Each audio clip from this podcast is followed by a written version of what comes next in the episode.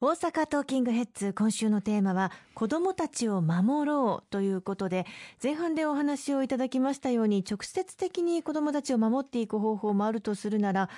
幼児教育、保育の無償化というのは間接的に子どもたちを守っていけるのではないかと思います。え2019年10月の導入を目指して現在予算案の審議が行われていますね。そうですね。まあ、2006年に少子社会トータルプランというものを発表させていただいて、そこで国際社会にもあるこの幼児教育の無償化制度、日本でも導入すべきだということを訴えさせていただきましたけれども、はい、まあ、何しろ莫大な財源が必要となってまいりますので、なかなか一朝一夕には実現させてくることができませんでした。まあ、段階的に進めてきて、例えば最初は低所得のご家庭、あるいは多子世帯、え、さらには5歳児、4歳児と、まあ、順番に進めてきたんですけれども、いよいよ今年の10月から、まあ、消費税は今の8%から10%に引き上げさせていただきますが、その財源の使途を変更させていただいて、まあ、当初はこの財源、年金、介護、医療といった、いわゆるまあ社会保障の分野、そして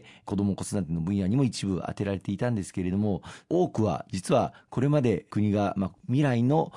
次世代の人たちに先送りをしている借金の返済に充てようという計画だったんです。うんはい、この計画を変更させていただいて、ぜひとも幼児教育の無償化を含む教育費の負担の軽減をさせていただきたいというふうに国民の皆様にお願いをさせていただいたのが、一昨年の10月に行われた衆議院選挙でございます。まあ、この時に国民の皆様の力強いご支援をいただいて、その消費税の財源の使途変更、ご理解、またご支援をいただいたので、その後詳細な制度設計を進めてきまして、ようやく今年の10月から3歳児から5歳児の子どもたちについては、幼稚園、保育園、認定こども園、また要件を満たす認可外の保育園も全て無償化をするということが、これはもちろん法律を通す必要がありますけれども、その方向に向かっているということ。さらには0歳から2歳の子どもたちにつきましても、まずは低所得の家庭から無償化をさせていただく。そして待機児童の問題がまだ深刻な状況にありますので、保育の受け皿を増やすための予算をしっかりと確保していくということも力を入れさせていただく。これまであのアンケート調査あるいは世論調査を取りますと、本当はもう一人あるいはもう二人子供を産み育てたかったけれども、諦めてしまわれたそのご家庭の最大の理由は何かと。いうふうに聞くと、やはり将来の家計に与える教育費の負担が大変に重く、重いということを懸念して、まあ、子育てを諦めてしまわれているご家庭が大変多いということを考えますと、まあ、希望出生率、本当は設けたかったお子さん、あるいは育てたかったお子さんをその諦めてしまわなくていいような、そういう社会を作っていかなければいけない。そうしなければ今の少子高齢化、あるいは人口減少という、まさに直面している課題、これからどんどん人口が減っていって、将来的には今の1億2000万人と言われるレベルから8000万人のレベルまで人口が減ってしまうんではないかという積算がありますけれども、はい、こうしたところに突入をしていってしまう。これを何としても食い止めなければならない。希望されるご家庭の子育て、そして希望されるご家庭の育児、出産、こうしたものを全面的に支えることができる、そういう社会を築く、その大きな一歩に今年の10月から入っていきたいというふうに思っています。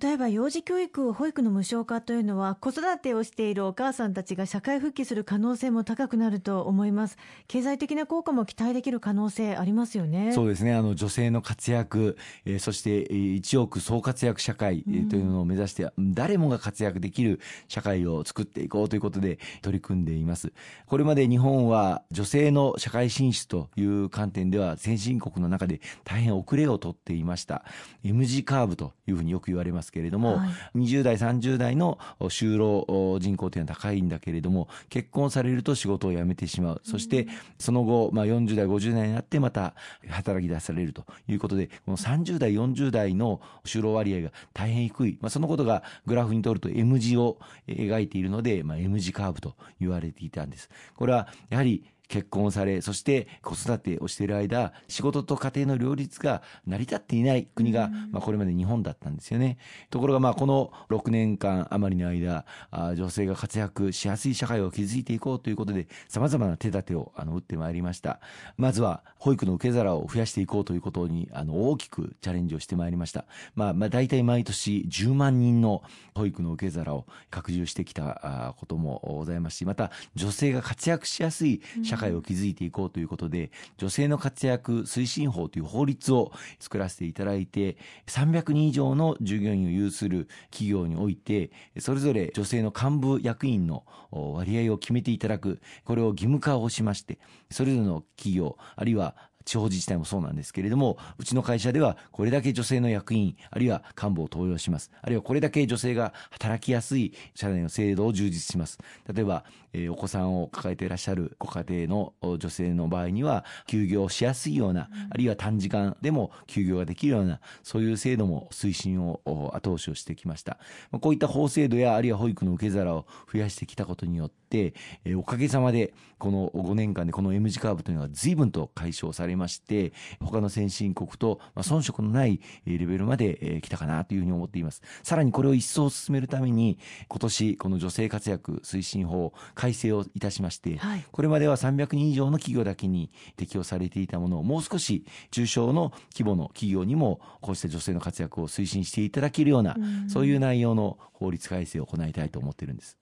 ということはますます女性も働きやすくなりますし例えば子どもがちっちゃい時に働いても保育料が高くてもうプラスマイナスゼロになるとじゃあやっぱり家にいようかなっていうような人も無償化になることによってより働きやすくなる子どもたちにとってもいろんな人と関われるという利点がありますよね。そうですねあの昔は近所に、まあ、親戚の方がいたりとかあるいはおじいちゃんおばあちゃんがいたりとかして忙しくなるとおじいちゃんおばあちゃんに預けたり近所の方々あるいは地域の市場魚屋さん肉屋さんこういった方々が本当に地域ぐるみで子どもの面倒を見てくれていた、うん、そういう雰囲気がありましたが今残念ながらそういったまあ地域の絆あるいは地域ぐるみで子どもを育てようというそういった雰囲気がまあ残念ながら薄れてきてしまっているという状況にあり、各家族の中でご両親あるいは特にお母さんが一人でまあ問題を抱え込んでしまっている、まあ、それが前半に出てきました、まあ、虐待といったことにもつながってしまっているようなケースもあるんじゃないかと思うんですよね。うんはい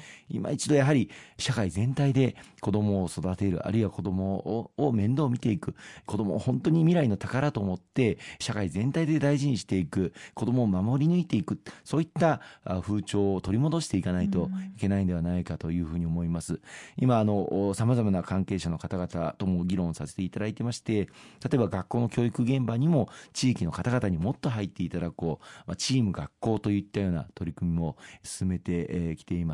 あの学校の中に、例えばいろんな経験を持って来られた高齢者の方々に入っていただこうとか、地域の自治会の役員の方々に関わっていただこうとか、うん、あるいはクラブの部活動についても過去にスポーツで頑張って来られた方々に入ってきていただこうとか、まあ、先生方だけで学校の運営を全部見るんではなくて、いろんな方々に学校の現場に関わっていただこうという取り組みを今進んできております。こうした地域ぐるみ、社会全体で子供を育てていける、そういう社会を築いていくためにも、今年の10月から始まる幼児教育の無償化というのは大きな突破口になってくるんじゃないかと思いますね。ありがとうございます。今週もありがとうございました。